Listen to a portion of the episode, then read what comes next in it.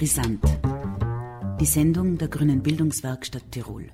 Die Grenzen des herrschenden Diskurses sind nicht die Grenzen meiner Welt. In seinem Vortrag zeigt Manfred Kienpointner die Grenzen des herrschenden Diskurses auch in seinen Entgrenzungen auf, öffnet und erweitert diese Bereiche mit Gegenentwürfen und stellt alternative Diskurse, Institutionen und Allianzen weltweit vor. Mit genügend Beispielen, auch aus dem eigenen Bereich, motiviert der engagierte Universitätsprofessor die ZuhörerInnen und regt zum eigenständigen Handeln an.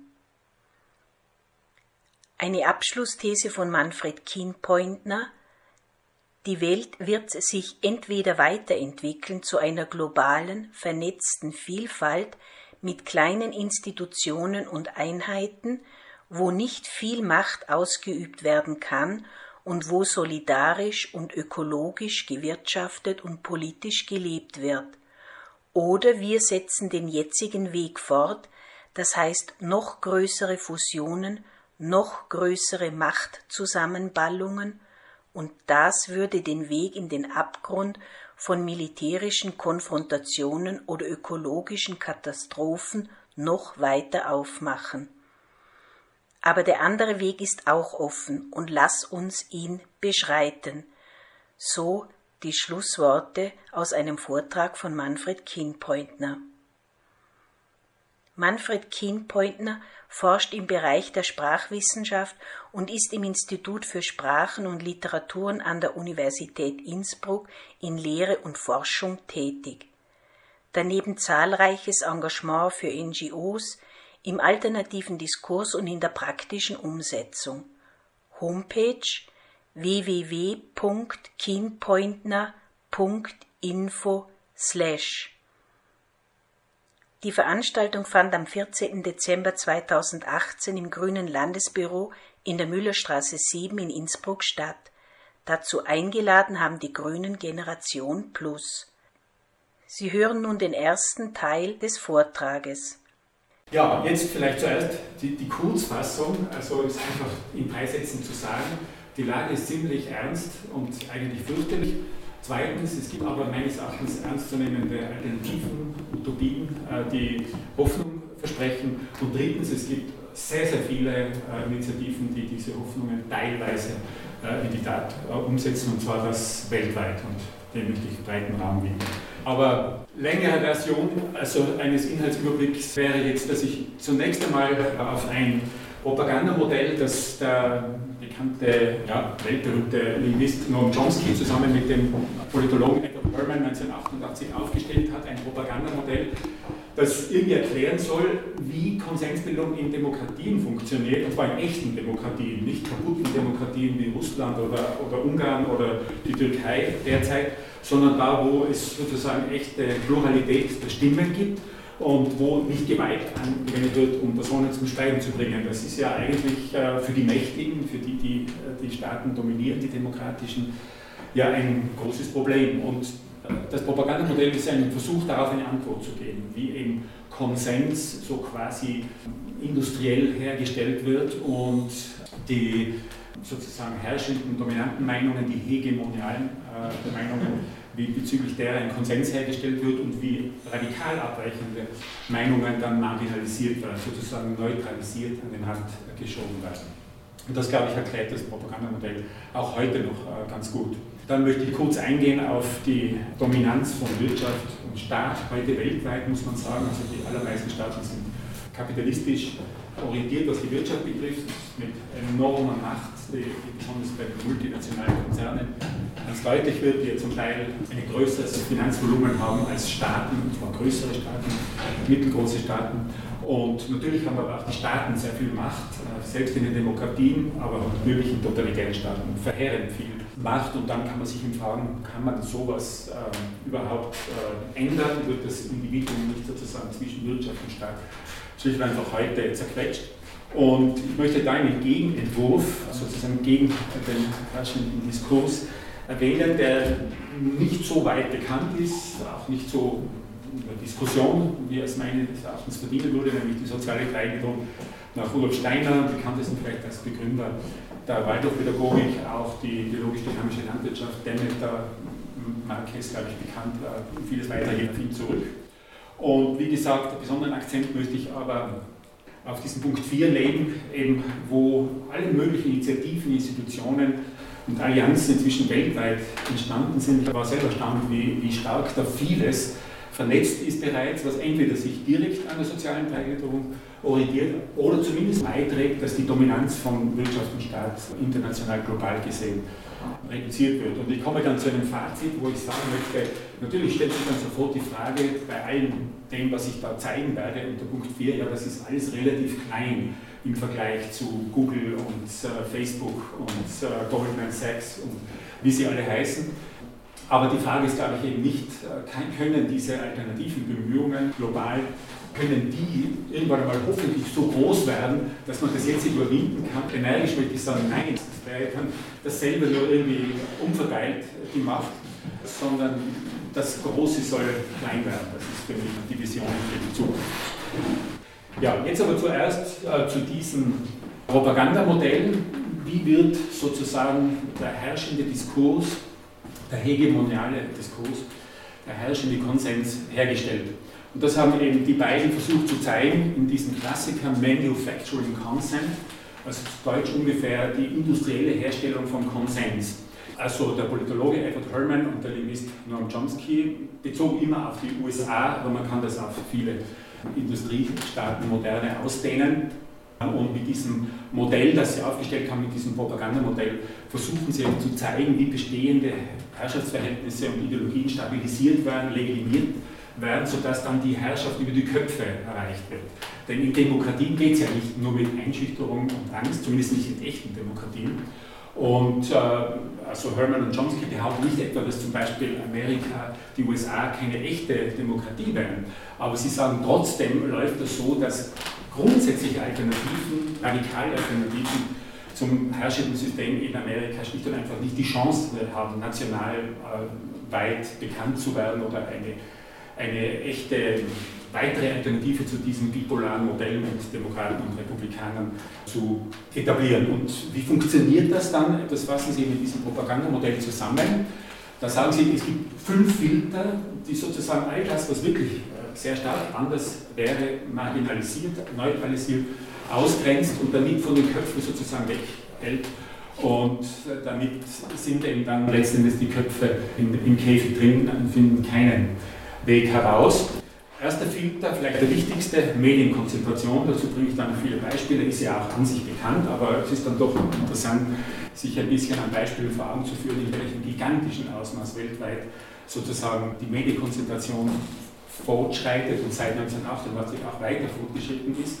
Und allein das sagt natürlich schon viel. Wenn, wenn ein paar der größten Medienkonzerne fast alle Medien unter Kontrolle haben, dann sind natürlich kleine alternativen Medien verhältnismäßig, auch wenn sie existieren dürfen in, Demokratie, bedeutungslos. Werbeeinschaltungen, ganz wichtiger Punkt auch. Medien funktionieren kommerziell über Werbeeinschaltungen und Werbungen schaltet man dort, wo, man, wo freundlich über einen berichtet wird. Ein Beispiel für die Auswirkungen ist das Eingehen von Arbeiterzeitungen wie eben die österreichische Arbeiterzeitung. Die ist im 20. Jahrhundert finanziell sozusagen gestorben weil natürlich Konzerne nicht so wahnsinnig viel Interesse daran haben, eine Arbeiterzeitung am Leben zu erhalten. Regierungsinstitutionen, bezogen wieder auf die USA, stellen sich gegenüber die Zahlen, die das Pentagon zum Beispiel für Public Relations, für Berichterstattung zur Verfügung hat. Und daneben vergleichen sie eine beliebige pazifistische Institution, Initiative in den USA. Und das ist natürlich ein gigantischer Unterschied. Flag ist ein deutsches Langboot im Englischen, Fliegerabwehrkanone, etwas hässliches Langboot. Damit ist gemeint aggressive, scharfe äh, politische Attacke auf den jeweiligen Gegner.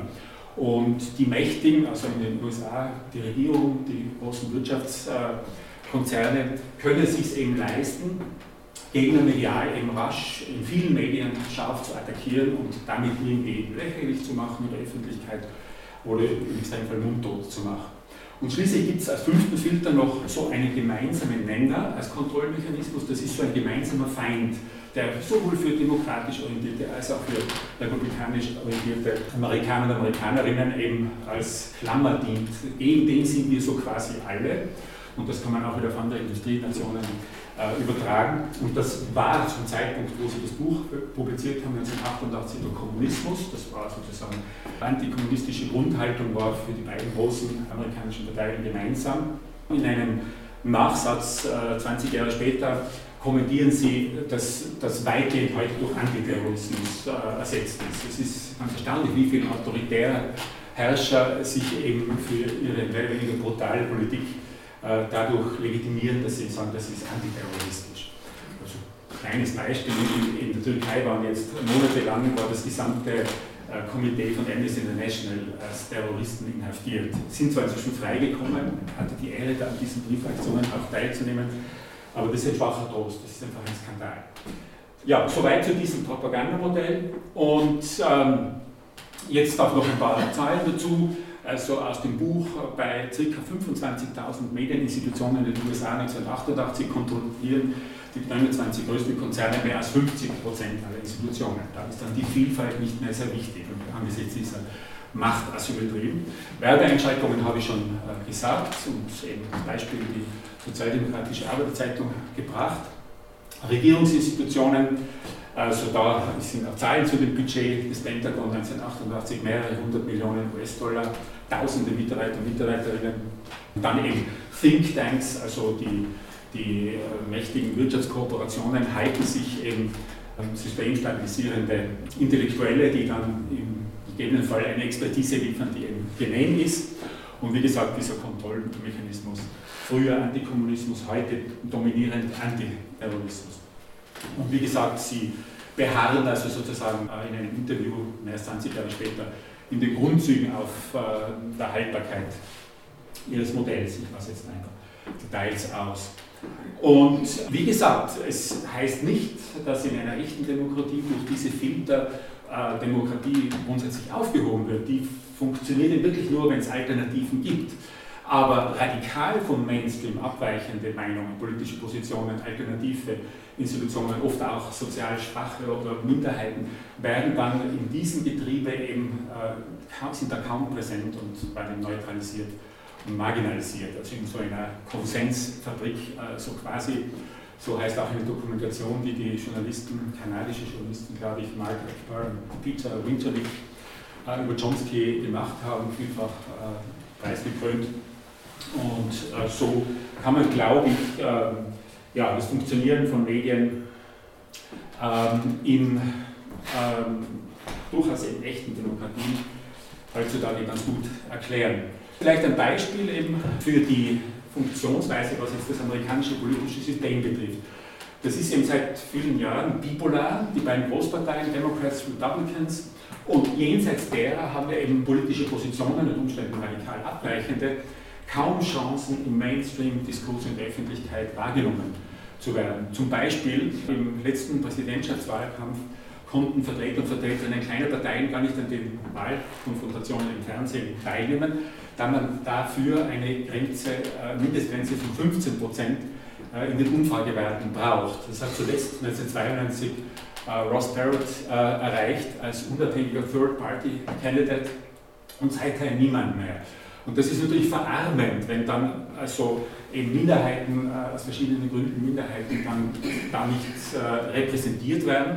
Und ich mache jetzt ein Beispiel bezogen auf das amerikanische politische System. Zeige ich jetzt zwei Bilder von einer Politikerin und einem Politiker und frage einfach, wer die sind. Wer ist das? Wer ist das? Wer kennt Niemand. Das sagt doch einiges aus. Bei, bei dem letzten Vortrag war immerhin eine Person, die die Frau gekannt hat. Das ist Jill Stein, die Chefin der amerikanischen Grünen und Wahlkandidatin 2016. Also immerhin Grüne kennen die Grüne amerikanische. Ja klar, weil sie in den Medien verhältnismäßig kaum äh, präsent war, weil sie keine Chance hatte, im Fernsehen äh, zu sein. Und wer ist der Herr? Ja, das ist der Vertreter der Libertarian Party, Gary Johnson, halt auch eine kleine Partei, mit der sympathisiere ich nicht, weil libertär ist hier wirtschaftslibertär zu verstehen. ist ein reicher Unternehmer und der ist zwar für freien Zugang zu Haschisch, aber er ist auch gleichzeitig für einen ziemlich aggressiven Kapitalismus. Also, dass diese Alternative jetzt nicht so gehört wird und er nicht so bekannt ist, war immerhin mal Gouverneur eines US-Bundesstaates, ich glaube New Mexico. Es tut mir jetzt nicht so leid, bei Jill äh, Stein tut es mir mehr leid. Also so funktioniert Manufacturing Consent, dass eben äh, stärker vom etablierten System abweichende Positionen und auch Personen medial einfach marginalisiert werden und kaum wahrgenommen werden. Ein weiteres Beispiel, wenn man jetzt auf schwache äh, soziale Gruppen, Minderheiten, in dem Fall indigene Minderheiten schaut, in den USA äh, die Indianer, Indianerinnen und, äh, jetzt durchaus einen sehr honorigen amerikanischen Politiker hernimmt, den äh, früheren Präsidenten Barack Obama, und sich dessen politische Reden anschaut und auch seine Bücher liest, dann muss man leider kritisch anmerken, dass er die indigene Minderheit in den USA weitgehend auskramt. Und zum Teil auch noch ein bisschen mehr als das. Also der Homestead Act von Abraham Lincoln wird von ihm äh, mehrfach ziemlich positiv erwähnt, weil Abraham Lincoln für ihn ein großes Vorbild ist politisch. Der Homestead Act aus dem Jahr 1865 war aber praktisch die Freigabe des freien Indianerlandes im Westen für alle amerikanischen Personen, die dorthin gehen und Grund und Boden sich abstecken und einige Jahre war dann verpflichtet bewirtschaften, haben das nehmen dürfen. Und das war das Ende des Restes der Indianer, die bis dahin im Westen noch bleiben können. Also ziemlich schlimm war es als von Barack Obama zu seiner Ehrenrettung muss man sagen, gelegentlich, selten aber doch, geht er doch auf die ein, marginalisiert sie also nicht äh, und äh, ja, so wischt sie auch nicht vom Tisch, sondern er hat für seine zwei Töchter ein Kinderbuch geschrieben, Of Thee I Sing, und hat da unter den 13 epochemachenden amerikanischen Persönlichkeiten, die er da behandelt, immerhin auch den Herrn Tatonka Iodake, englisch Sitting Bull, einer der berühmtesten Lakota-Indianerführer, äh, mit aufgenommen.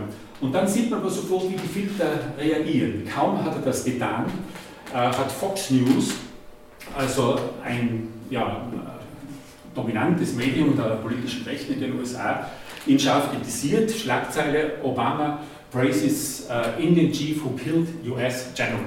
Und an dem Satz ist so gut wie alles falsch. Aber Fox News ist bedeutend und die, die das lesen und nicht zufällig linksorientiert sind oder grün oder indigenenfreundlich, und das sind nicht so viele äh, in den USA, äh, haben das vielleicht dann nicht mitbekommen. Äh, Fox News musste das richtigstellen. Gemeint ist Custer, ein US-amerikanischer Offizier, der als Indianerhasser bekannt war und sehr dafür verantwortlich, dass es dass die Lakota und die anderen Siegvölker äh, zugrunde gegangen sind, beinahe im 19. Jahrhundert. Der ist an der Schlacht am Little Big Horn äh, vernichtend von den Lakota äh, geschlagen worden und sein Regiment und er selber sind dort gefallen. Problem, Sitting Bull war da nicht dabei. Er hat einen Sieg prophezeit äh, in dieser Schlacht, aber er war nicht dabei. Also who killed kann einmal schon nicht richtig sein. Dann wurde das auf äh, defeated äh, geändert von Fox News immerhin aber das ist auch ein Blödsinn, weil City Bull war ein Holy Man, also was auch als Medizinmann so ein bisschen schwach im Deutschen äh, benannt wird.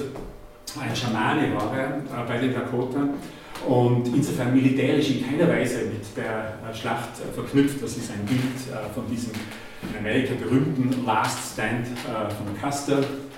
Und ähm, militärisch waren da also andere Lakota Kriegs Häuptlinge Crazy Horse und Ball äh, beteiligt.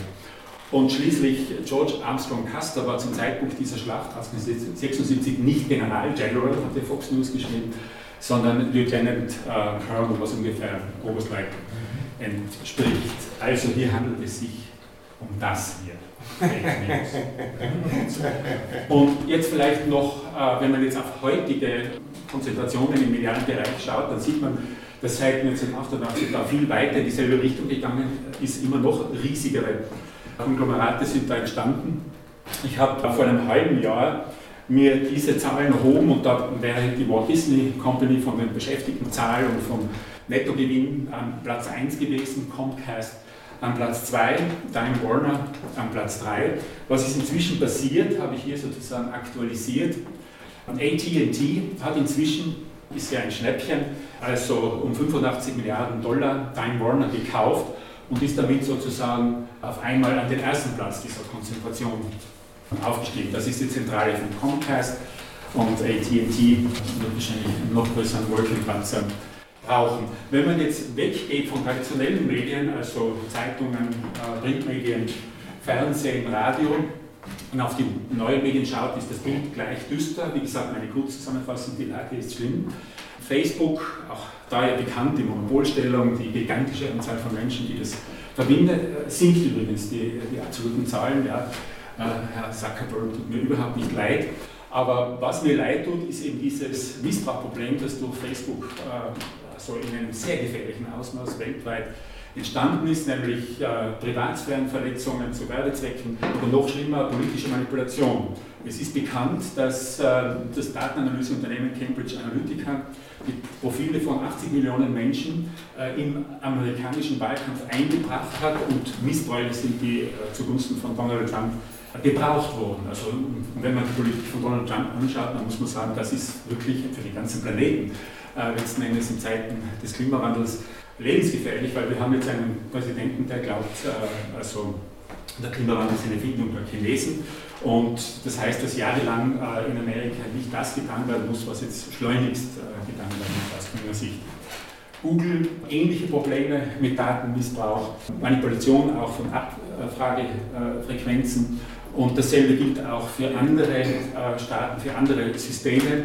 Wenn man sozusagen das chinesische Pendant zu Google ja, die Töne kann ich nicht gut aussprechen, bei du ausspricht, das ist ein Zitat hundertmal aus einem chinesischen Gedicht, dann ähm, ist bekannt, äh, China ist jetzt ja auch nicht einmal eine Konsensfabrik, Demokratie, sondern einfach eine Diktatur, dass da eben systematisch vom Regime äh, gefiltert werden. Und ähnliche Problematiken zeigen sich bei Yandex in Russland, also russische Google, also quasi auch hier große Konzentration überall, äh, wenn auch nicht im selben Ausmaß wie bei Google konzentrieren sich diese neuen Medien auch enorm im Laufe der Jahre und immerhin wurde bekannt, dass äh, da Kundendaten an den russischen Geheimdienst weitergegeben worden sind.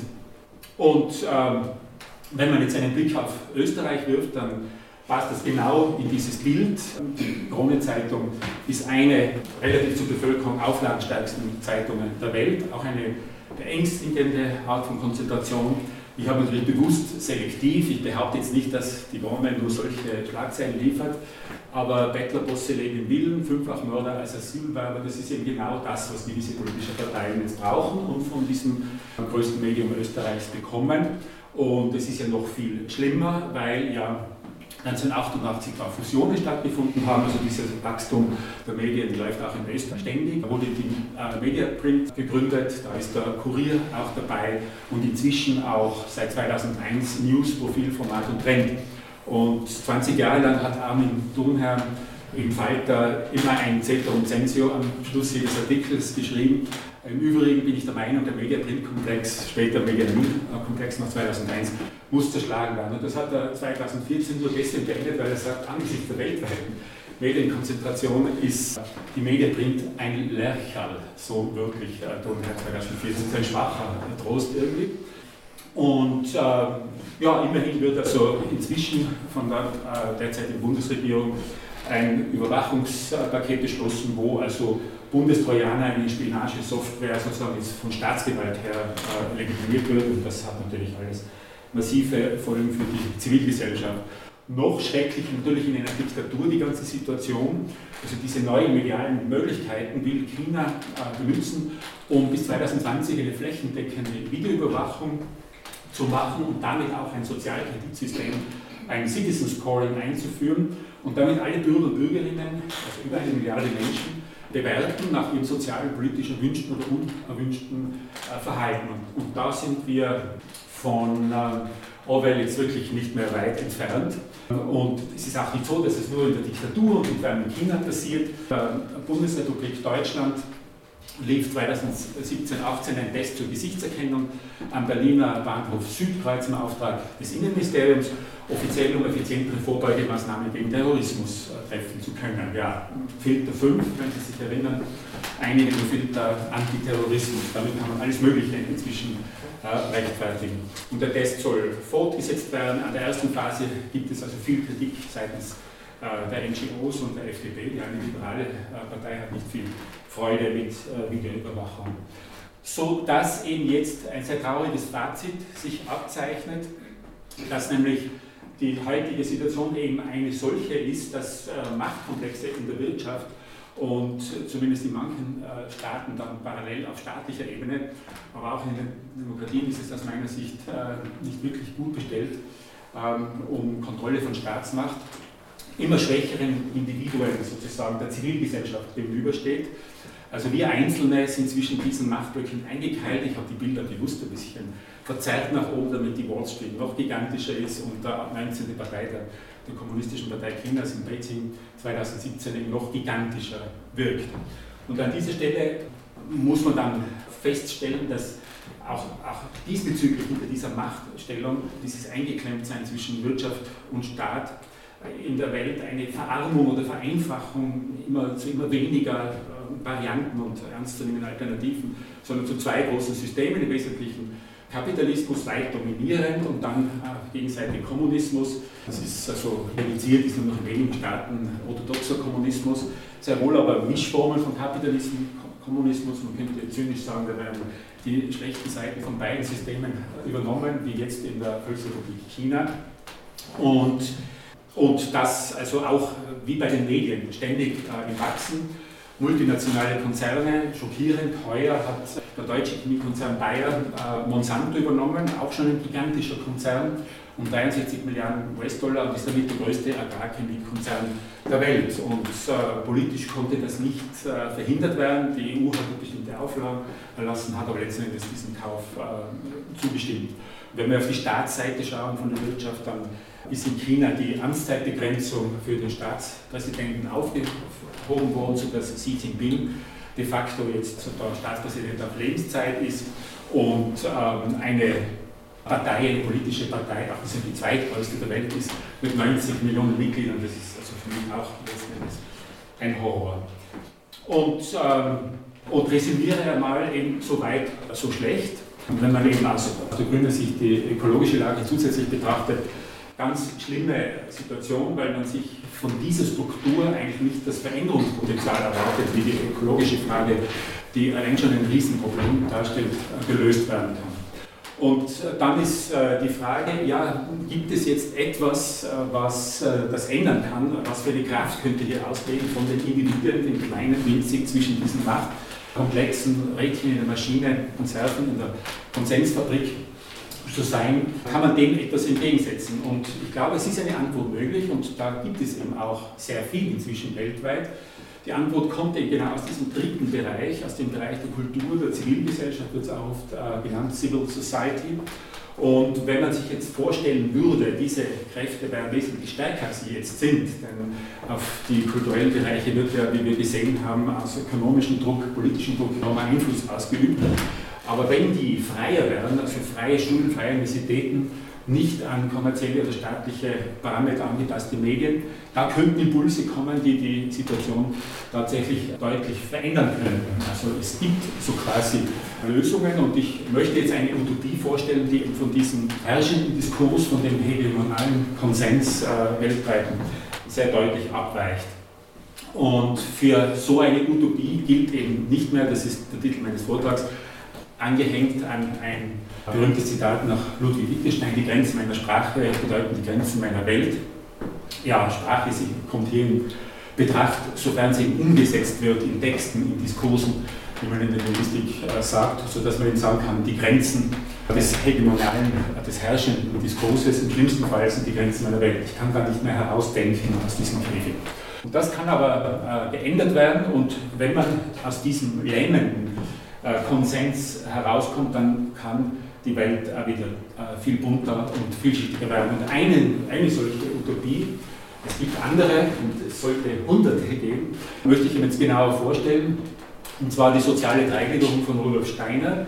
Das ist eine Theorie äh, des Politischen, des Sozialen, des Kulturellen, die im weitesten Sinn äh, libertären oder anarchistischen Denken nahesteht. Und da habe ich ein paar Größen aus der libertären äh, Tradition aufgezählt von Wilhelm von Humboldt, der schon libertär gedacht hat, wo es den Ausdruck Anarchismus noch gar nicht gegeben hat, bis Noam Chomsky äh, der so anarcho-syndikalistischen Positionen nahesteht.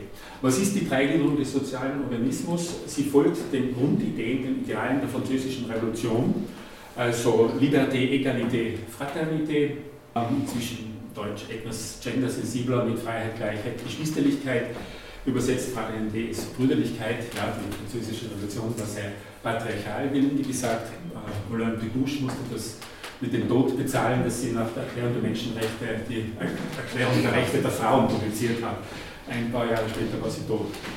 Ähm, was ist die, die Grundidee dieser sozialen Dreigliederung? Ist, äh, dass äh, sich in einem, sagen wir, konstruktiven sozialen Ganzen unabhängig, autonom, aber das heißt natürlich nicht äh, separat getrennt, sondern vielfach verwoben, aber irgendwie gleichberechtigt, in einer ausgeglichenen Balance drei Bereiche, nämlich das kulturelle Leben, das nennt ähm, Steiner äh, Geistesleben, für das das Symbol der Freiheit entscheidend ist.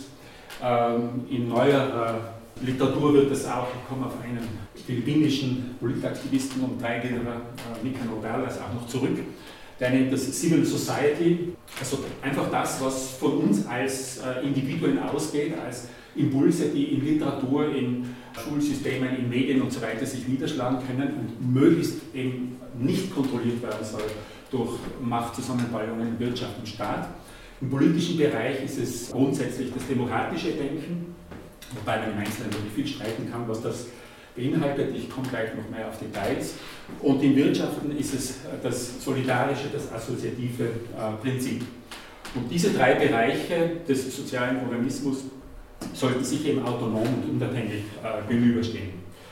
Und jetzt kann man sich fragen, wie ist es aber tatsächlich, was ich ja vorhin gerade geschildert habe, zeigt, dass es ja ganz anders ist, dass in einer kapitalistischen Gesellschaft nämlich vom Wirtschaftsleben eine starke Dominanz ausgeht auf die anderen beiden Bereiche, sei es, dass in äh, Erziehungsinstitutionen immer mehr danach ähm, geschaut wird oder darauf geschielt wird, was braucht der Arbeitsmarkt, man strebt nicht an, dass Individuen herangebildet werden, die sich dann frei entfalten können und mündig werden und selbstbestimmt, soweit es den Menschen überhaupt möglich ist, sondern dass sie Bedürfnisse der Wirtschaft äh, erfüllen nach äh, jeweils benötigten Arbeitskräften. Und natürlich dominiert im Kapitalismus die Wirtschaft sehr stark ins Politische hinein. Es gibt den Lobbyismus und äh, ich sage also ganz polemisch, die heutige Regierung haben wir unter anderem deswegen, weil sich ein paar sehr reiche Unternehmen in Österreich einfach eine passende Regierung leisten wollten und deswegen unfassbar viel gespendet haben. Auch äh, sie geben dazu,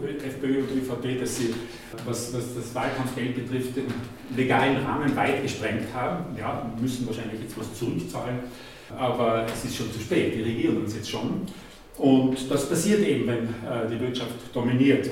Aber im Kapitalismus dominiert nicht nur die Wirtschaft, das kulturelle Leben, sondern auch der Staat. Also ich hoffe, dass es einmal eine Zukunft geben wird, wo es geradezu lächerlich erscheint, dass in dem Staat von der einen Staatsgrenze bis zur anderen, in allen Schulen, in allen Universitäten bis zum letzten vorgeschrieben ist, was unterrichtet wird. Das ist für mich ehrlich gesagt ein Gräuel. Da sollten sehr, sehr viele ganz verschiedene Impulse nebeneinander existieren dürfen, die, die von der Zivilgesellschaft sozusagen geschaffen werden nach den jeweiligen Vorstellungen und äh, nicht äh, nivelliert werden vom Staat und nicht gleichgestaltet werden. Also soweit der weitaus dominierende Kapitalismus heute, und wenn man auf den Kommunismus schaut, dann äh, muss man eben sagen, dass da die Partei, sprich damit der Staat, es gibt ja im orthodoxen kommunistischen Staat keinen echten Pluralismus, einen Scheinpluralismus höchstens, und da dominiert eben dann der Staat sowohl die Wirtschaft, Planwirtschaft, im orthodoxen Kommunismus heute kaum mehr, ähm, äh, aber doch noch vereinzelt Nordkorea, Vietnam. Und gleichzeitig noch viel massiver dominiert der Staat dann das äh, Geistesleben, das kulturelle Leben, die Zivilgesellschaft eben durch Propaganda, durch Zensur, durch das Wegsperren von Andersdenkenden und vor allem durch staatliche Kontrolle, man muss auch sagen, äh, Manipulation des Bildungssystems. Unter Stalin wurden ja die Geschichtsbücher gefälscht. Trotzki wurde aus äh, sowjetischen Geschichtsbüchern einfach hinausgefiltert, aus Bildern nur drauf, weil den durf, durfte es nicht mehr geben, nachdem ihn Stalin äh, rausgeschmissen hat. Und jetzt äh, die Gegenvorstellung, die Utopie. Und hier, wie gesagt, gehe ich jetzt noch nicht von irgendeiner entscheidenden Frage, ist das realistisch, ist das blauäugig, ist das unmöglich aus. Ich möchte dann eben im letzten Teil des Vortrags eben auf eine ganze Reihe von Initiativen gehen, die entweder direkt in die Richtung arbeiten oder zumindest diesen drei Idealen Freiheit, Gleichheit, Brüderlichkeit nahestehen. Jetzt möchte ich es einfach mal kurz skizzieren. Was wäre die Vorstellung für das Wirtschaftsleben? Weder kapitalistisch noch kommunistisch. Also es herrscht das assoziative Prinzip vor. Die Vorstellung wäre, es wird mit Assoziationen gewirtschaftet, wo Produzierende, Handelnde und Konsumierende zusammenwirken, um eben entsprechende Bedürfnisse nach Produkten, die, die Erzeugung entsprechender Produkte, den Handel mit diesen Produkten und die Preise für diese Produkte auszuhandeln. An einem runden Tisch, so also quasi. Und das ist natürlich was ganz anderes als im orthodoxen Kommunismus, wo ja die Produktionsmittel verstaatlicht werden und eben durch Planwirtschaft der Staat eben wirtschaftet. Dagegen wendet sich Steiner und Marxisten würden wahrscheinlich sagen, ja, ja, das ist ja nur eine Variante bourgeoisen Kapitalismus. Die Kapitalisten würden vielleicht bei der Stelle noch applaudieren, wenn keine Produktionsmittel verstaatlicht werden. Ganz anders als im Kapitalismus soll aber hier, sollen Rahmenbedingungen festgelegt werden, die viel, viel weniger zulassen, als was in kapitalistischen Wirtschaften eben, äh, möglich ist. Zum Beispiel die Arbeit als ein Rechtsverhältnis ansehen. Arbeit ist ein Recht, nicht Arbeit ist Ware. Die Rede vom Arbeitsmarkt ist ja weltweit dominierend. Ich war einmal in China, weil meine Tochter Chinesisch studiert hat, da haben wir sie besucht und haben da die Touristenzeitung China Today, glaube ich, heißt die, bekommen, sicher vom Regime zensuriert. Und da ist die Rede vom harten Arbeitsmarkt in China die Rede. Das ist schon interessant, dass ein kommunistisches Regime vom harten Arbeitsmarkt redet. Aber wie gesagt, in der Vorstellung der Dreigliederung ist Arbeit ein Recht und nicht eine Ware. Und ähm, da würden spätestens dann Kapitalisten und Kapitalistinnen nicht mehr applaudieren. Noch weniger würden sie das tun, wenn sie hören, dass in der Dreigliederung Grund und Boden und Geld auch keine Waren sein dürfen, weil alle ein Recht auf Wohnen haben und weil mit Handel, Handel mit Geld eben von Steiner als destruktiv angesehen wird. Ja, also 2007 folgende haben wir gesehen, was passiert, wenn man Geld als Ware betreibt und äh, spekuliert auf Teufel komm raus. Und wenn, wenn man eben Immobilien als äh, Waren ansieht und spekuliert auf Teufel komm raus. Und das Allererschreckendste dann ist ja, das geschieht ja heute wieder. Und, und zwar nicht nur mehr von Menschen, sondern von Maschinen. Also es gibt Computer, die viel schneller spekulieren können als Menschen, Homo sapiens das äh, tun kann. Und die Gefahren einer, einer neuen äh, gigantischen globalen Krise sind überhaupt nicht äh, gebannt. Jetzt ein Beispiel, also nehme ich jetzt einmal hier vorweg, äh, etwas Konkretes, was meines Erachtens durchaus schon in diese Richtung geht, sind die Food Coops, äh, Food Cooperatives, Lebensmittelkooperativen. Das ist ein Zusammenschluss von Personen und Haushalten einerseits und Produzierenden andererseits. Das können Bauernhöfe sein, Gärtnereien, Imkereien und so weiter, die biologische Produkte herstellen. Und äh, das kann dann sozusagen unter Umgehung jeglichen Handels direkt sozusagen äh, gekauft und verkauft werden. Aber es können auch äh, zum Beispiel Bioläden dazwischen geschaltet werden oder es kann durch den größeren Einkauf sich dann auch rentieren, beim Großhandel eben Bestellungen aufzugeben und Bestellmengen zusammenzubekommen. Und es ist interessant, dass es in Österreich immerhin 16 solcher Food Coops gibt. Gibt es auch eine Homepage. Äh, in Tirol finde ich auf dieser Homepage 4, in Innsbruck 2 und so schöne Namen wie Bauernmarkt äh, von Babach, Speisekammer Schwarz.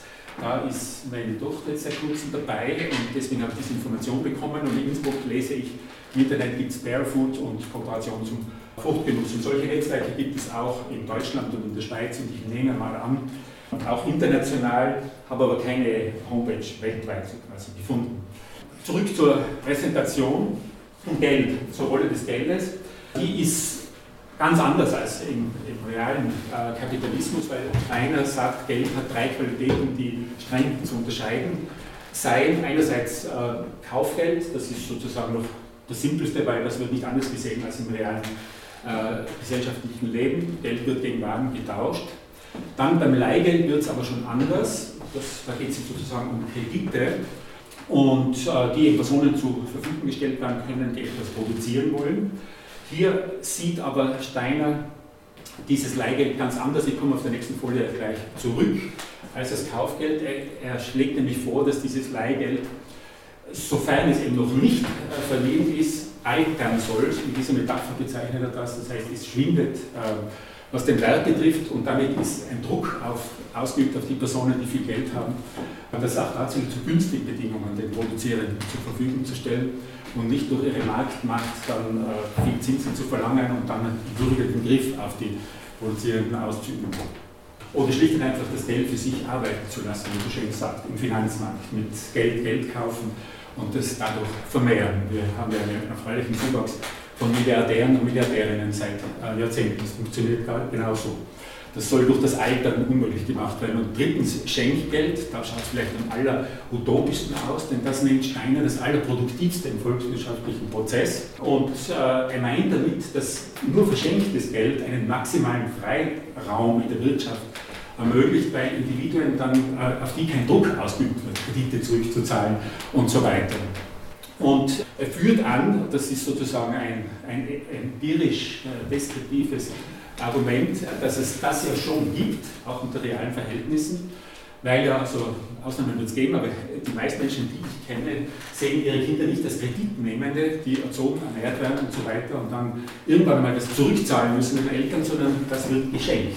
Äh, Ernährung, Ausbildung und so weiter wird geschenkt und niemand kann bestreiten, dass das hochproduktiv ist, weil da eine Generation herangezogen wird, die dann eben die Möglichkeit hat, irgendetwas später im Leben daraus zu machen. Und jetzt zurück noch einmal zu diesem Leihgeld, um eben zu verhindern, dass man Geld für sich arbeiten lassen kann und damit sozusagen das Geld zum unreellen Konkurrenten der Realwirtschaft sozusagen zu machen. Und auch das ist eine der Krisensymptome des Kapitalismus, dass inzwischen das Geld als Ware, der Finanzmarkt, die Finanzspekulation ja ein Vielfaches von dem ist, was Realwirtschaft ist, wo man ja fast romantisch an alten Kapitalismus zurückdenken kann, wo das wenigstens alles äh, Realwirtschaft war. Und um eben das zu verhindern, dass man auf Geldbergen sitzt, die von selber einfach jedes Jahr äh, größer werden, Jeff Bezos, äh, Amazon-Chef, ist momentan Nummer 1, Dagobert Duck der Welt, mit 150 äh, Milliarden US-Dollar, dafür, dass er von den internationalen Gewerkschaften zum arbeiterunfreundlichsten Unternehmer der Welt 2014, glaube ich, äh, gewählt worden ist. Das ist einfach unfassbar sozial destruktiv. Und äh, das soll verhindert werden, indem eben auf die, die viel Geld haben, Druck ausgeübt wird, indem es von selber weniger wird, sozusagen gehortetes Geld. Und dann äh, wird man schauen, dass man es irgendwie verleiht und muss das aber zu günstigen Bedingungen machen, weil die, die Geld brauchen, wissen, äh, die Berg, Geldberge schrumpfen sozusagen von selber. Und das kann man jetzt sozusagen durch Vergleich ein bisschen testen, das ist für mich immer ein guter Test für Utopien, ob andere Leute auf parallele Ideen gekommen sind. Und das war jetzt gerade im Fernsehen, vielleicht hat es jemand gesehen, ein Spielfilm über dieses Wörgler, berühmte Wörgler-Experiment, wo 1932 äh, sensationell, regional zumindest die Weltwirtschaftskrise, die damalige beendet worden ist, von Udo Guckenberger, dem sozialdemokratischen Bürgermeister, der sich auf die Ideen von Silvio Gesell äh, berufen hat der nicht vom Alter von Geld redet, aber von Freigeld oder Schwundgeld. Und die Grundidee ist eben auch die, dass wenn ich Geld nicht verleihe, wenn ich es haupte, dann wird es von selber zu null. Und das hat äh, dazu geführt, dass alle äh, nicht sozusagen in der Notzeit fangen wir alle an zu sparen, was ganz schlecht ist für Notzeiten, sondern dass im Bürger das bisschen Geld, was da war, zirkulieren begonnen hat und die Arbeitslosigkeit ist dramatisch gesenkt worden. Und äh, wer weiß, wo das Ganze hingeführt hätte, das ist international, weltweit enorm beachtet worden damals. Alle Staaten waren in der Rezession. Und dann hat der Staat, ja, kann ich der österreichischen Nationalbank den Vorwurf nicht ersparen, einfach weil das ungesetzlich ist, haben das Experiment äh, beendet. Äh, Unterguckenberger ist kurz darauf gestorben, was sicher nicht gut für seine Gesundheit, was er da mitgemacht hat mit der Nationalbank. Und ein sehr prominenter Name, John Maynard Keynes, einer unbestritten auch von der rechten Wirtschaftswissenschaft, glaube ich, als ganz großer angesehen, äh, hat Ähnliches vorgeschlagen und unter explizitem Bezug auf Silvio Gesell, also nicht so äh, separat auf dieselbe Idee gekommen, dass Carrying Costs, so hat er das genannt, ähm, auf gehortetes Geld so quasi erhoben werden müssten, weil sonst das Geld immer durch seine Haltbarkeit, seine enorme, im Vorteil ist gegenüber realen Waren und damit eben die Versuchung auftaucht, es äh, zu horten. Ich lasse das Zitat aus einem seiner Hauptwerke, wo er das entwickelt, äh, jetzt aus und ähm, gehe jetzt weiter zum zweiten Bereich der sozialen Dreigliederung. Das Rechtsleben, wie gesagt, hier herrschen demokratische Prinzipien womit nicht alle Fragen gelöst sind. Da gibt es natürlich viele, äh, die ja auch in grünen Kreisen seit Jahren viel diskutiert werden. Direkte Demokratie, Referenten, ähm, Ämterrotation und so weiter, da ist vieles im, Detail schwierig, Einstimmigkeitsprinzip. Aber ich glaube, alle vernünftigen Menschen heutzutage zumindest ähm, gehen im Rechtsleben von einem äh, demokratischen Grundprinzip aus. Und der Unterschied zum jetzigen kapitalistischen Rechtsleben ist aber, dass äh, das in der Dreigliederung der Wirtschaft eben harte Grenzen setzen muss, womit gehandelt werden darf und womit nicht. Und nicht gehandelt werden darf äh, in der Sicht der sozialen Dreigliederung eben mit Arbeit, das ist keine Ware, und Brot ist auch keine Ware, und Geld, das ist auch keine Ware. Und ähm, hier ein Zitat von Steiner dazu. Ähm, jetzt eine Frage, eine brisante, auch viel diskutierte momentan weltweit, ist, was heißt es, dass Arbeit ein Recht ist? Wie, wie ist das im Einzelnen zu organisieren? Und ähm, da wird durchaus gestritten, wie immer, wenn Menschen äh, verschiedene Auffassungen haben. Ähm, einige, die an der Dreigliederung orientiert sind, äh, ich folge denen, mir leuchtet das ein, äh, leiten daraus die äh, Forderung nach einem bedingungslosen Grundeinkommen ab, was ja auch eine grüne Position ist. Andere aber, die durchaus auch an der Dreigliederung orientiert sind, wie Sylvain Poiplay zum Beispiel, bestreiten das energisch und, und dann wird halt Pro und Contra äh, ausgetauscht. Interessant ist auch, wenn man diesen Ansatz der sozialen Freigliederung, dass das Rechtsleben eben Bedingungen vorgeben muss, die das einzelne Individuum vor der Dominanz eben äh, durch gegenwärtige Staaten, Machtkonzentrationen im politischen Bereich, Machtkonzentrationen in der Wirtschaft schützen kann. Und nur dadurch kann Gerechtigkeit entstehen. Und da könnte man jetzt im Einzelnen, aber das wäre dann wieder ein neuer Vortrag, auf moderne Gerechtigkeitstheorien vergleichend eingehen, wo zum Teil durchaus ähnliche Überlegungen stattfinden von belgischen Rechtsphilosophen. Klein Berlmann zum Beispiel vom amerikanischen Rechtsphilosophen John Rawls, vom deutschen äh, Philosophen Jürgen Habermas und äh, vom indischen Wirtschaftswissenschaftler äh, Amartya Sen. Darauf äh, gehe ich jetzt überhaupt nicht ein. Dann jetzt zum Bereich Kultur. Hier gilt, wie gesagt, das Prinzip der Freiheit. Und das ist eine durchaus radikale äh, Vorstellung von Freiheit. Und hier würde äh, Steiner eben fordern, dass der Staat sich zum Beispiel weitgehend aus den Erziehungseinrichtungen äh, zurückziehen würde und äh, analog versuchen, eben die Waldorfschulen, die diese Idee von Steiner aufgreifen, er hat ja nach dem Ersten Weltkrieg, wo er diese Ideen begründet hat, viel Vorträge vor Arbeitern gehalten, unter anderem vor Arbeitern und Arbeiterinnen der Waldorf Astoria Zigarettenfabrik, die zu ihm dann gesagt haben, das ist ja gut und schön, was er da alles äh, erzählt, aber Sie und Ihre Kinder haben nur eine elementare Schulbildung, da bräuchte es mehr. Und seine Antwort war darauf eben, eine alternative Pädagogik zu entwickeln, die interessanterweise vom Direktor dieser Zigarettenfabrik finanziert worden ist. Ja, er möge vielen zum Modell äh, gereichen. Und an diesen Schulen gilt eben das Prinzip Erziehung zur Freiheit und die Schulen sollen gestaltet werden von den Betroffenen, das sind die Eltern, das sind die Lehrenden und ab einem gewissen Alter würde ich hinzufügen auch die Schüler und Schülerinnen. Und das Prinzip ist eben Erziehung äh, zur Freiheit und nicht irgendwelche kommerziellen äh, oder staatlichen Aspekte. Ähnliche Gedanken schon bei Wilhelm von Humboldt 1792, ein Buch, das er mit Moment 26 Jahren geschrieben hat. Also ein, Ideen zu einem Versuch, die Grenzen der Wirksamkeit des Staates äh, zu bestimmen. Und da sind ein paar Ideen drinnen, die heute erst Wirklichkeit werden, weil Humboldt zum Beispiel formuliert, dass der Staat bei der Ehe nichts, aber auch gar nichts reindrehen sollte. Ja, jetzt haben wir 2018 Ehe für alle in Österreich von den Verfassungsrichtern und Richterinnen erzwungen, in Deutschland wenigstens anständigerweise vom Parlament beschlossen, dafür gibt es jetzt im österreichischen Parlament keine Mehrheit, aber sie müssen das, was die Verfassungsgerichte sagen, vollziehen. Jedenfalls äh, vor über 200 Jahren hat das äh, Humboldt schon gefordert und sagt eben hier in, diesem, in dieser schönen Passage, der Wahrheitszweck des Menschen, nicht der, den, äh, welchen die Neigung, sondern welchen die ewig umfängliche Vernunft ihm vorschreibt, ist die höchste und proportionierliche Bildung seiner Kräfte zu dem Ganzen. Ja, schwieriges Humboldt-Deutsch. Gemeint ist, dass man sich selber, so gut das eben ähnliche Lebewesen wir sind, überhaupt können, zu autonomen, selbstbestimmten Subjekten entwickeln sollen. Und dazu braucht es Freiheit, das ist die erste Bedingung dafür. Und ähnliche Gedanken hat Rudolf Stein in seiner Philosophie der Freiheit formuliert, wo er so als Kernsatz sagt, frei ist der Mensch, insofern im Nebenaugenblick seines Lebens sich selbst zu folgen äh, in der Lage ist. Insofern, also Steiner sagt natürlich nicht blauäugig, wir sind eifrei, aber wir können es ansatzweise werden. Und ähm, auch ganz interessant ist, nächstes Jahr findet in Achberg, einem Kulturzentrum, das stark von der Dreigliederungsidee geprägt ist, in Deutschland, Südwesten Deutschlands, eine Tagung äh, statt anlässlich des Jubiläums 100 Jahre Dreigliederung. Und äh, ich finde es schön, dass der grüne Ministerpräsident von Baden-Württemberg da auch sehr freundliche Begleitworte zu dieser Tagung schreibt.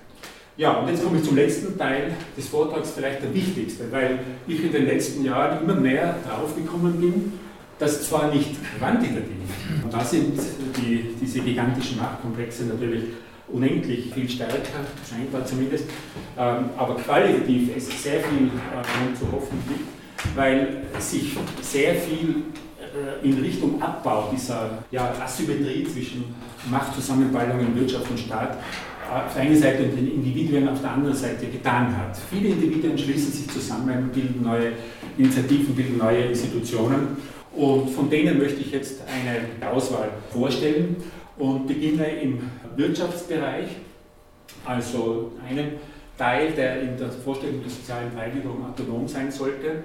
Und da gibt es alternative Banken, äh, zum einen welche, die sich direkt an Steiners Ideen orientieren. Die größte meines Wissens ist die Bank für Gemeinschaftsbank, Genossenschaftsbank für Leihen und Schenken in Bochum. Äh, hat mehrere Preise gekriegt, äh, interessant von der Financial Times, die ja nicht jetzt gerade äh, ein linkes Medium ist, zur nachhaltigsten Bank Europas äh, gekürt 2012. Und da gibt es viele andere, auch in anderen Ländern Europas und äh, darüber hinaus. Aber es gibt weitere solcher ethischen Banken, wie sie auch genannt werden, die ökologisch nachhaltig und sozial verantwortlich wirtschaften wollen. Also ich habe im Internet gefunden, die First Green Bank zum Beispiel in Florida, Banco Solidario in Ecuador, wo es etwas so schön heißt, auf der Homepage Bienvenido a Banco Solidario, donde hacer realidad tus sueños. Willkommen bei Banco Solidario, wo deine Träume zu realisieren auch unser Traum ist. Und noch woanders, und das Allerwichtigste vielleicht, das ist noch sehr jung, 2009, haben sich die zu einer Global Alliance for Banking with Values zusammengeschlossen. Und die haben also immerhin zig Millionen äh, Kunden und Kundinnen und äh, inzwischen 54 Mitglieder und verwalten insgesamt 163 Milliarden amerikanische Dollars an Vermögenswerten. Das ist viel kleiner, als was die kapitalistischen Giganten äh, verwalten, aber es soll ja auch nicht so groß sein, denn das ist ja alles dezentral. Äh, und irgendwie sehr schön. Und in Österreich wissen vielleicht viele, hier gibt es seit 2014 ähm, ein Projekt einer Gemeinwohlbank äh, aus dem ADAC-Umkreis äh, Christian Felber entstanden, ist leider im ersten Anlauf gescheitert, auch irgendwie tragikomisch, muss man fast sagen. Denn nach der Weltwirtschaftskrise sind ja die Bankenaufsichten, die Gesetze, die entsprechenden, verschärft worden, um ähnliche Katastrophen möglichst äh, zu verhindern. Und das macht es jetzt schwieriger, eine neue Bank zu gründen, weil man viel mehr Eigenkapital aufbauen muss. Und das war ähm, also im ersten Anlauf zumindest nicht möglich wohl mehrere Millionen äh, Euro bereits gesammelt worden sind, auch kleiner Genossenschaftler bei der Gemeinwohlbank. Und sie suchen jetzt oder haben schon beschlossen, andere Wege zu suchen, wo man etwas Sinnvolles finanzieren kann, Solarkraftwerke etc., wo man Crowdfunding machen kann, ohne eine offizielle Bank äh, zu sein. Also Gemeinwohlbank lebt das Projekt. Und ähm, auch noch im Wirtschaftsleben, die Mikrokredite sind sicher eine ganz äh, großartige Idee. Hier ist Mohammed Yunus natürlich zu nennen mit seiner Benin-Bank, 1983 bereits gegründet. Und inzwischen ist das ein global verbreitetes Instrument geworden, schön. Und besonders äh, amüsiert hat mich der Ausdruck unbankable customers, der also früher gegolten hat für Arme, die eben von keiner Bank für würdig, keiner kapitalistischen Bank für würdig gefunden worden sind, Kredite zu bekommen, weil sie natürlich keine Sicherheiten bieten können. Ja, die Armut und ich selbst schuld so ungefähr. Und das hat Yunus gestört und in, mit seiner Green Bank haben eben auch viele, viele äh, von denen, auch Frauen, was in der dritten Welt ganz besonders wichtig ist, kleine Unternehmen gründen können, größere ähm, individuelle Autonomie bekommen und überhaupt die Situation der Familie entscheidend verbessern. Kapitalismus lernt, lernt schnell. Inzwischen gibt es äh, äh, Mikrokredite überall, auch bei kapitalistischen Banken. Und die verlangen hohe Zinsen, üben großen Druck auf diese winzigen Unternehmer und Unternehmerinnen aus. Und das ist natürlich nicht schön. Ich habe einen Vortrag bei der Grünen Wirtschaft äh, von Eukokredit gehört und das ist äh, wiederum eine Finanzierungsgesellschaft, international tätige Genossenschaft, die diesen Muhammad Yunus-Gedanken sehr schön aufgreift und ähm, weltweit hunderte von Partnerinstitutionen hat und Mikrokredite vergibt in über 70 Ländern und dabei sehr wohl auch auf das Wohlergehen dieser kleinen Leute schaut und auf Durststrecken, mit denen gemeinsam durchsteht und natürlich auch auf die ökologische Seite äh, von den Sachen schaut. Also das sind schöne Dinge äh, im Bereich des Wirtschaftslebens. Und hier ein besonders schönes einzelnes Beispiel eines Unternehmens oder eines Unternehmers, der in äh, Richtung so einer äh, sozialen Teilgliederung einen Meilenstein gesetzt hat, nämlich Sekem gegründet hat, Ibrahim Abouleish, ähm, der äh, den Alternativen Nobelpreis bekommen hat 2003 für die Umsetzung einer Idee, die er vor vielen Jahren in seiner Jugend gehabt hat. Er hat in Österreich Chemie studiert, war dann in der Pharmaindustrie und ist dann nach äh, Ägypten zurückgegangen, von wo er herstammt, weil er diese Jugendidee verwirklichen wollte, nämlich die Wüste zum Blühen zu bringen. Ja, eine tolle Vision. Und nach unglaublichen Mühen und Jahrzehnten härtester Arbeit ist es ihm gelungen, ähm, da Sekem als ein Unternehmen, das eben Heilkräuter herstellt, das äh, Baumwolle, biologisch dynamisch erzeugt die Baumwolle, Kräuter, Gewürze, Obst ähm, mit großem Erfolg vertreibt. Und was noch viel wichtiger ist, ähm, er hat es geschafft, den ägyptischen Staat zu überzeugen, dass die zigtausende Tonnen Pestizide, die auf diesem schmalen Grünstreifen, die der Nil plus Umgebung darstellt, inmitten von Wüste, Ägypten ist eigentlich Wüste plus Nil, äh, dass das eingestellt wird. Und damit ist die ägyptische Baumwollindustrie äh, zu einem großen Teil, zum überwiegenden Großteil auf biologische Standards umgestellt worden. Er handelt auch mit allen möglichen äh, Teilsparten dieses Unternehmens, wieder mit europäischen Biounternehmen, Alnatura wäre ein Beispiel, ähm, die die Produkte dann hier äh, äh, vermarkten, kooperiert auch mit Demet international mit schon genannten Institutionen wie die GLS-Bank, der Triodos Bank, eine philosophische Bank in Seist, Holland, mit Eukokredit kooperiert Sekim auch. Und er hat das Ganze auch ausstrahlen lassen in Richtung Kultur. Er hat für die bei ihm Beschäftigten eine Waldorfschule gegründet, dort eine Universität gegründet, Heliopolis University, wo auch Frauen studieren, zwar mit Kopftuch, aber diese Frauen werden wahrscheinlich dann nicht ihr Leben lang dominiert und ausgebeutet äh, zubringen und können dort Wirtschaft studieren, können Pharmazie studieren und noch andere äh, Dinge. Und ein Teil der Gewinne äh, wird für gemeinnützige Zwecke gespendet, womit dann auch umgebende Dörfer beeinflusst werden. Vielleicht noch der Ort, äh, da wo der Kreis ist, da ist Seckheim, so 60 Kilometer nordöstlich äh, von Kairo. Da war nichts und jetzt ist dort eben ein Leuchtturm der Hoffnung 2015 mit dem Land for Life Award der UNCCD ähm, ausgezeichnet. Und äh, hier noch ein Dreigliederer, Nicanor Berlas, ein äh, philippinischer Politaktivist, ähm, der äh, unter anderem maßgeblich daran beteiligt war, das erste Atomkraftwerk in den Philippinen äh, zu verhindern und auch zu verhindern, dass in großem Ausmaß moderne äh, kapitalistische Methoden der Landwirtschaft eingeführt werden, was für die Umwelt eine Katastrophe gewesen wäre und für die kleinen Reisbauern dort, die traditionellen, alle kleinen Millionen, äh, verheerend gewesen äh, worden wäre. Die Fortsetzung des Vortrages wird am Montag, den 28. Jänner von 10 bis 11 Uhr gesendet. Es werden weitere praktische Beispiele, alternative Diskurse, Institutionen und weltweite Allianzen aus Wirtschaft, Recht und Kultur vorgestellt, außerdem hören Sie Ausschnitte aus der Diskussion. Sie hörten brisant die Sendung der Grünen Bildungswerkstatt Tirol. Aufnahme und Sendungsgestaltung Leonie Drechsel